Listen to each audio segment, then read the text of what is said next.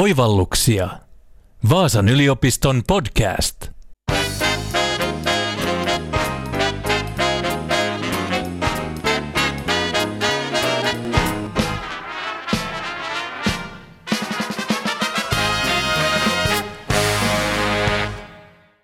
Olen siivoamassa mummolan ullakkoa ja löydän lipastosta vanhan perukirjan. Perukirjan on listattu vainajan koko omaisuus, myös tarveesineet ja vaatteetkin. Ennen vanhaan tavarat tehtiin kestämään isältä pojalle ja äidiltä tyttärelle. Tätä tuotteiden pitkäikäisyyttä, korjaamista ja materiaalien kierrättämistä toivoisi enemmän myös nykyaikana, sillä ilmastonmuutos uhkaa, luonnonvaroista on pulaa ja jätteet ovat iso ongelma varsinkin kehittyvissä talouksissa. Yhdeksi tärkeäksi ratkaisuksi merten muoviroskaan, päästöihin, jäteongelmaan ja luonnonvarojen ylikulutukseen on tullut kiertotalous. Mutta mitä kiertotalous oikein on? Onko se vain kierrätystä? Entä tuoko se ihan oikeita ratkaisuja vai onko kyseessä vain hypetys tai muotisana? Mikä voisi olla minun roolini kuluttajana kiertotaloudessa? Entä voiko kiertotalouteen syntyä kannattavaa liiketoimintaa ja työpaikkoja? Minä olen toimittaja Miia Kahila ja kiertotaloudesta kertovat meille tänään kaksi aiheeseen perehtynyttä tohtoria, projektivastaava Karita Luokkanen Rabetino ja johtaja Suvi Karirinne Vaasan yliopiston energian ja kestävän kehityksen WEPIC-tutkimusalustalta. Tervetuloa Oivalluksia podcastin vieraaksi Karita ja Suvi. Kiitos. Kiitos. Mennään tässä heti aluksi asiaan, että mitä kiertotalous Karita oikein tarkoittaa? Se onkin hyvä kysymys, koska se on erittäin laaja käsite, joka ei välttämättä ole helposti määriteltävissä ja usein tarkoittaa eri ihmisille eri asioita.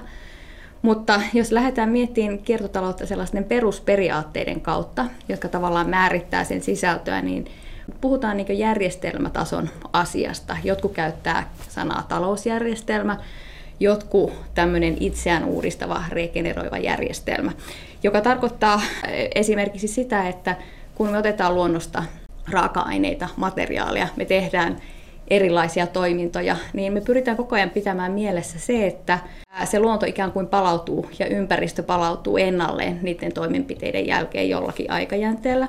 Sitten me myöskin suunnitellaan esimerkiksi meidän teolliset ja taloudelliset aktiviteetit niin, että siellä olisi mahdollisimman vähän jätteitä tai hukkaa tai saasteita. Eli lähtökohtaisesti se design ikään kuin perustuu siihen, että se on niin puhdasta ja kestävää. Ja sitten vielä kolmantena asiana se, että pidetään tuotteet ja materiaalit mahdollisimman pitkään käytössä. Eli, eli ei heitetäkään pois sen ensimmäisen käyttökerran jälkeen, vaan mietitään, että miten niitä tuotteita, materiaalia tai komponentteja pystytään hyödyntämään mahdollisimman kauan. No mihin sitä kiertotaloutta sitten oikein tarvitaan? Mihin kiertotaloutta tarvitaan? No, jos me ajatellaan meidän tämän hetken ongelmia maailmassa, niin tietysti se, että meillä on ilmastonmuutos, joka on iso megatrendi. Meillä on vaarana, että meidän, meidän ää, maapallon keskilämpötila nousee yli kaksi astetta näillä kulutustottumuksilla, mitä meillä tällä hetkellä on. Meillä on myöskin jäteongelma aika suuri ja jätteeseen myöskin sitoutuu jonkin verran energiaa ja sitä kautta, että jätteellä on arvo. Eli me aika paljon laitetaan rahaa hukkaan, kun me tuotetaan paljon jätettä eikä kierrätetä sitä. Sitten myöskin on sellainen ajatus tästä luonnonvarojen käytöstä, että jos me ajatellaan meidän, meidän jalan, hiilijalanjälkeä ja meidän ekologista jalanjälkeä, niin suomalaiset on ensimmäisen vuosineljänneksen aikana oikeastaan jo huhtikuun alussa käyttänyt sen osan maailman luonnonvaroista, mikä on meidän osuus. Ja se loppuvuosi me mennään sitten kyllä ihan, ihan yli omien varojemme, eli tämmöinen ylikulutuspäivä on Suomen osalta jo tuossa huhtikuussa. Sitten tarvitaan just siihen, että me pystytään käyttämään meidän luonnonvaroja järkevästi, kestävästi, niin että me ei hukata niitä. Ja varsinkin jos me ajatellaan energiatransitioon, niin me tullaan tarvitsemaan paljon hyvin harvinaisia esimerkiksi mineraaleja, niin meidän on pakko pystyä kierrättämään meidän materiaalit, jotta me voidaan myöskin mennä eteenpäin energiatransitiossa ja vastata näihin hiilidioksidipäästövääteisiin, mitä politiikan ja poliitikot meille laittaa ja asettaa. Me käytetään materiaalit järkevästi. Me kierrätetään kaikki materiaalit, joita me pystytään kierrättämään. Me otetaan talteen materiaalit, niin silloin me myöskin aina otetaan talteen se arvo, mikä niillä materiaaleilla on, ja me hyödynnetään se täysi arvo. Eli ajatus on juuri se, että se viimeinen vaihe milloin me sitten ei enää materiaalia pystytä käyttämään kiertoprosessin jälkeen, kun niiden esimerkiksi laatu on sen verran heikentynyt, niin vasta sen jälkeen ne materiaalit menee siihen viimeiseen vaiheeseen, että sen jälkeen niistä oikeasti tulee jätettä. Eli tämä on se tilanne, että me saadaan jätemäärät vähenemään ja me saadaan materiaalit kiertämään tehokkaammin kuin nyt. Kun se täytyy aina muistaa, että aina kun me tuotetaan jotain, me käytetään energiaa. Aina kun me louhitaan jotain materiaalia, me käytetään energiaa. Kun me valmistetaan, me käytetään energiaa. Ja silloin, kun me käytetään energiaa, niin silloin meidän pitää myöskin miettiä, millä tavalla me sitä energiaa tuotetaan. Minkälaisilla eri tavoilla kiertotaloutta voidaan sitten toteuttaa? Tuo on miele- mielenkiintoinen ja moninainen kysymys. Ensinnäkin me voitaisiin lähteä ajattelemaan yhtä tapaa toteuttaa kiertotaloutta tämmöisen niin regeneraation ja uudistumisen kautta. Eli tavallaan yritykset ja, ja, ja kuluttajat niin esimerkiksi suosivat uusiutuvia energialähteitä ja, ja uusiutuvia materiaaleja, jolloin ikään kuin se kokonaisjärjestelmä, luonnonjärjestelmä, niin se ikään kuin pystyy uudistumaan eikä me tuhota tuhota pysyvästi mitään. Sitten ehkä vähän semmoisia läheisempiä ratkaisuja monelle meistä niin on erilaiset niin jakamistalouden ratkaisut, jolloin mennään kysymyksiin siitä, että onko meidän pakko omistaa kaikkea. Voidaanko me vaan maksaa vaikka jonkun tuotteen auton käytöstä?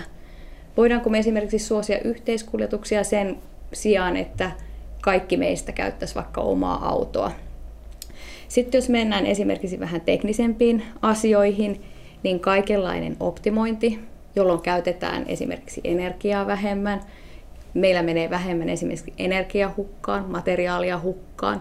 Nämä on kaikki esimerkkiä siitä, että millä eri tavoin kiertotaloutta voi toteuttaa.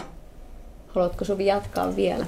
Me voidaan myöskin sitten uudelleen valmistaa tai korjata, eli me voidaan komponentteja korjata, niitä voidaan päivittää, niitä voidaan niin kuin, tuottaa sitä kautta uudelleen käyttöön ja sitä kautta myöskin vähentää jätteen määrää ja tehostaa materiaalien käyttöä. Ja sit iso osa tänä päivänä on niin kuin digitalisaatio, koska me todennäköisesti jo tässä vaiheessa ihmiset lukee e-kirjoja ja ne katsoo Netflixiä ja ne, ne kaikessa lataa musiikkinsa Spotifysta.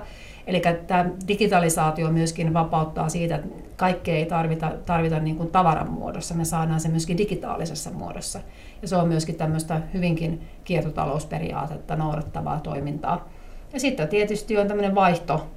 Otetaan se uusi teknologia, tehokkaampi teknologia käyttöön, vaihdetaan niitä komponentteja uusiin järjestelmiä, uusiin tehokkaampiin, energiatehokkaampiin silloin, kun se on, tulee sitten tietysti tiensä päähän se vanha. Et otetaan sitä uutta teknologiaa käyttöön nopeutetussa tahdissa. Ja, ja tavallaan, että sitä kasvua voidaan hakea ja, ja sitä liiketoiminnan volyymia esimerkiksi voidaan hakea juuri sillä tavalla, että myydään palveluja niiden tuotteiden sijaan jolloin tavallaan yrityksen tapa esimerkiksi tehdä rahaa voi vähän muuttua. Palvelullistaminen ei ylipäänsäkään ole uusi asia, mutta kun me ollaan totuttu niin, meillä on niin paljon ollut omistamisen kulttuuria, mutta tavallaan se, että, että meillä olisikin niin tuote, jota ikään kuin päivitetään aina palvelujen avulla, niin silloin se esimerkiksi materiaalien käyttö vähenee. Me louhitaan jotakin luonnonmateriaalia tai vastaavaa vähemmän, mutta silti ikään kuin palvelujen muodossa me ikään kuin yritykset tekee liikevaihtoa ynnä muuta. Eli tavallaan jos mietitään, että tässä pitäisi vain löytää sellaisia uusia ajattelutapoja sekä esim. tuotteiden valmistajilta tai palvelujen antajilta, myyjiltä, kuin sitten taas myös kuluttajilta. Kyllä, ja kyllähän tietysti kuluttajat on ne sitten yksittäisiä kotitalouksia tai ihmisiä tai yrityksiä, niin sehän on siis myöskin oppimiskysymys, eli millä tavalla, millä tavalla me opitaan uudenlaiseen ajattelumalliin, koska uudenlaista ajattelumallia kiertotalous edellyttää ihan kaikilta. No siitä päästäänkin sitten siihen, että yleensäkin minkälaisia esteitä ja haasteita tuohon kiertotalouteen liittyy juurikin, juurikin ensinkin tämmöisiä niin mindsetissä olevia ja tapoihin liittyviä. Eli kuluttajina niin meidän pitää pystyä omaksumaan vähän uudenlaisia kulutus, kulutustapoja ja, ja ehkä jossain määrin muuttaa meidän ostokäyttäytymistä, kulutuskäyttäytymistä.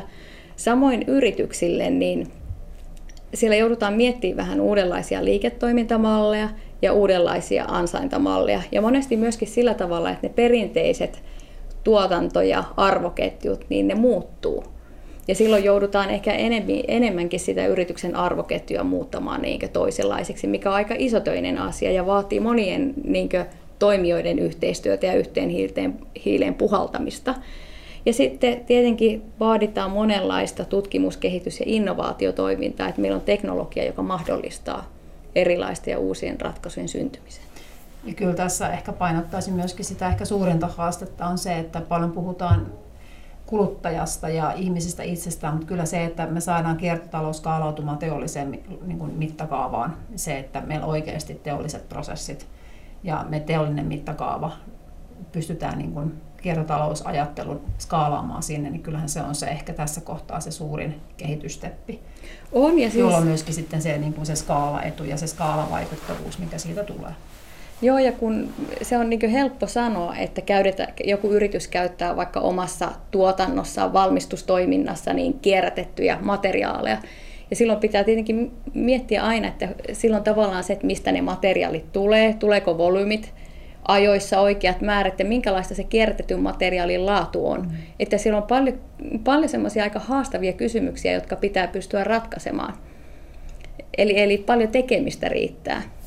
Aivan erityisesti tuo laatu, koska aina kun meidän materiaalit kierrätetään, niin yleensä se kiertoprosessi tarkoittaa sitä, että materiaalin laatu saattaa heikentyä. Ja sehän on aina sitten, että kun jos laatuvaatimukset on, on suuret ja puhtausvaatimukset on suuret, niin niin, niin, ja, ja, ja, ja hyvinkin tämmöiset tarkat, niin se aiheuttaa sitä semmoista tiettyä painetta myöskin siihen TKI-prosessiin, eli siellä pitää kehittää sitä, sitä laatua niin, että, ja, ja prosesseja niin, että se ei niin paljon sitten sen kierrätys yhden kierroksen aikana se laatu sitten siitä heikkene.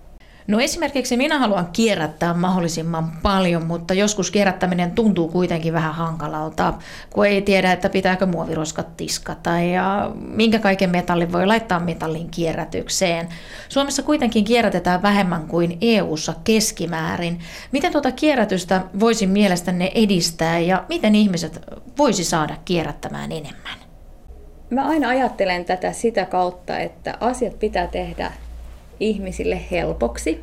Eli se on, se on ehkä se ensimmäinen, että se on helppoa. Ja jos lähdetään ihan niin yksinkertaisesta tai konkreettisesta asiasta liikkeelle kuin se, että me esimerkiksi erotellaan eri jätelajit siellä kotona, että meillä on hyvä, hyvät tilat keittiössä, että me saadaan sinne riittävästi tilaa erilaisille lokeroille. Ne on, se on ehkä se hy, hyvin konkreettinen asia. Me ollaan kerätetty myöskin näitä pulloja, lasipulloja, niin kymmeniä vuosia, koska se on tavallaan omaksuttu tapa meille. Että myöskin varmaan, että meille pitäisi saada uusia tapoja, jotka kannustaa siihen tekemiseen, että me saataisiin pikkuhiljaa ikään kuin rutiiniiksi niitä. Joo, kyllä se on ihan ehdottomasti se, jos ajatellaan nyt kierrättämistä, niin se, että, että se lähtee siitä, että me lajitellaan ja se lähtee siitä, että meillä on niin kuin tarpeeksi informaatiota, että me tiedetään, mitä me tehdään, ja se on yhdenmukaista se informaatio. Ja myöskin sitten se, että, että se on sillä tavalla niin kuin ihmiselle helppoa, että jos on taloyhtiöt, niin siellä on sitten myöskin jäteroskikset, ja niitä on tarpeeksi, ja niitä on sitten näille tietyille niin kuin jätejakeille. Ja, ja sitten myöskin, jos ajatellaan sitä semmoista, niin kuin, ei vaan sitä niin kuin jätteen käsittelyä tai sitä, sitä, sitä sen kierrättämistä, mutta siis se, että kun puhutaan ihan siitä ostokäyttäytymisestä, niin se jo miettii, mitä ostaa ja ku, kuinka paljon ostaa ja mikä on se ostamisen motiivi. Niin se, että, että silloin sitä kierrätettävää todennäköisesti tulee ehkä vähän vähemmän ja hyvä niin. Mikä tässä kierrättämisessä on esimerkin voima? Se, se varmaan on, että mitä enemmän ihmiset sitä tekee, niin, niin sitä helpompi siihen on Matti Myöhäsilläkin niin liittyä. Ja mitä isot edellä, niin sitä pienet perässä. Mm. Lähinnä itse mietin sitä, että koko ajan tulee isompia ja isompia esimerkiksi vaatetehtaita, jotka tarjoavat muotivaatteita halvemmalla ja halvemmalla. Sehän ei tavallaan ole kovin esimerkillistä. Ei, jos tietysti ajatellaan, ajatellaan kyseisen teollisuuden alan niin kuin osuutta esimerkiksi justiinsa niin kuin hiilijalanjälkeen ja yleensäkin tämmöiseen kestävän kehityksen mukaiseen toimintaan, niin onhan sillä merkitystä. Mutta tässä kohtaa just ehkä, ehkä niin kuin lähtisin siitä ajattelutavasta myöskin siinä, siinä kuluttajakäyttäytymisessä, että kuinka tärkeää se on se halpa vaate, kun me kaikki tiedetään, että se ei ole, ei se ole eettisesti valmistettua eikä se ole ekologisesti valmistettua. Mä lähden kyllä siitä aika paljon, että, että meidän kuluttajien käyttäytyminen kyllä ohjaa niitä yrityksiäkin, kun ne huomaa, mihin suuntaan kuluttajat käyttäytymisellään omia vaihtoehtoja ja omia valintojaan vie.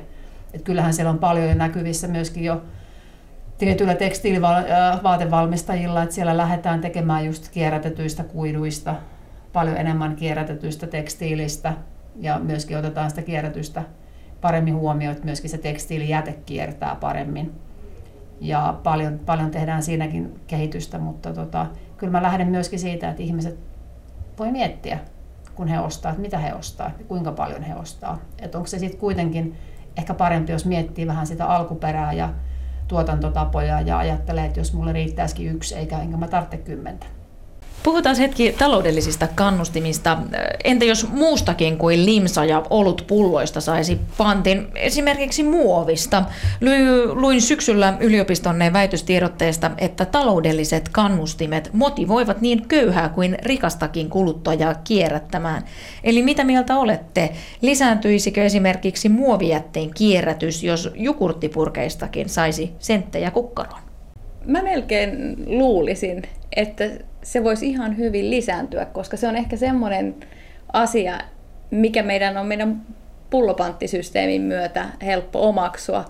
Jossakin kunnassa oli tällainen kokeilu jossakin muovipakkauksissa, mä muistan oliko ne kinkkupakkauksia tai mitä ne olivatkaan, mutta en, en ole lukenut tuloksia siitä, mutta mä luulen, että se olisi ehkä semmoinen meille tuttu tapa, mikä voisi lisätä meidän kierrättämistä. Täällä Pohjanmaalla on hieno ja iso jätteenpolttolaitos. Jätteenpoltto on lisääntynyt kovaa vauhtia ja jätevoimaloita on syntynyt ympäri Suomea. Kilpaileeko jätteenpoltto kierrätyksen kanssa? Se on mielen, mielenkiintoinen kysymys ja siitä, siitä käydään mielenkiintoista keskustelua, että tavallaan miten, e, e, onko, tavallaan, onko ne kilpailevia tai, tai vähentääkö jätteenpoltto kierrätystä, mutta – mä luulen, että ainakin tällä hetkellä ja seuraavan parinkymmenen vuoden aikana niin se jätteen määrä on niin suuri sellaisen materiaalivirtojen määrä, mitä ei voida kierrättää, että tällä hetkellä ne on ainut toimiva vaihtoehto, että me päästään meidän niin jätteistä eroon ja saadaan siellä, sieltä vielä energiatalteen. Jossakin vaiheessa varmaan, kun kierrätyksessä päästään eteenpäin ja, ja meillä on enempi kierrätettäviä materiaaleja, jota voidaan siis hyödyntää muu, muu, muuna kuin energiana, niin jossakin vaiheessa ne voi esimerkiksi Euroopassakin lähteä laskuun, mutta en näe sitä lähitulevaisuudessa ollenkaan. Et, et täl, tavallaan kun me nähdään, että se jätteen energiahyödyntäminen on kumminkin se viimeinen lenkki siellä kiertotalouden arvoketjussa, ja, ja tavallaan sieltäkin vielä otetaan energiaa, otetaan metallia talteen, jotakin pohjakuonia ja sieltä tulevia ja materiaaleja voidaan käyttää maanrakennuksessa ynnä muuta. Tänään Oivalluksia podcastissa puhutaan kiertotaloudesta ja meillä on vieraana kaksi aiheeseen perehtynyttä tohtoria, projektivastaava Karita Luokkanen Rabetino sekä johtaja Suvi Karirinne Vaasan yliopiston energian ja kestävän kehityksen VEPIC-tutkimusalustalta.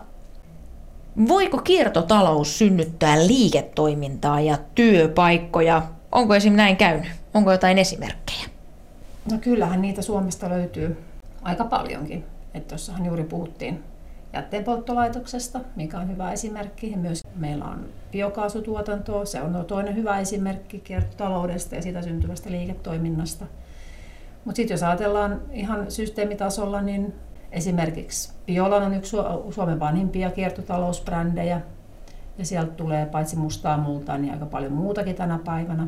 Silloin kun puhutaan äh, esimerkiksi äh, nettikaupan kasvusta ja pakkausmateriaalin kasvusta, niin silloin meillä on semmoinen niin Repack-yritys, joka valmistaa tämmöisiä uudelleen käytettäviä pakkausmateriaaleja sekä myöskin ihan näitä tämmöisiä pusseja tähän äh, nettikauppojen pakkauksiin. Ja sitten meillä on tota niin, erilaisia elektroniikkakomponenttien korjausta, uudelleen päivitystä, niin tämä on Esimerkiksi Hollannissa on yrityksiä, jotka tekee ihan, ihan toimi, toimittaa näille globaaleille toimijoille kuitenkin tämmöisiä korjattuja ja päivitettyjä komponentteja, joilla elektroniikka, materiaali kiertää, koska elektroniikassa juuri käytetään paljon harvinaisia maametalleja esimerkiksi, niin se, että ne saadaan kiertämään sitä kautta, että me käytetään komponentteja uudelleen, me korjataan niitä, me päivitetään niitä, niin se on aina vaan parempi, koska silloin sitä ei tarvitse niin paljon louhia sitä materiaalia ja sitä sitten riittää.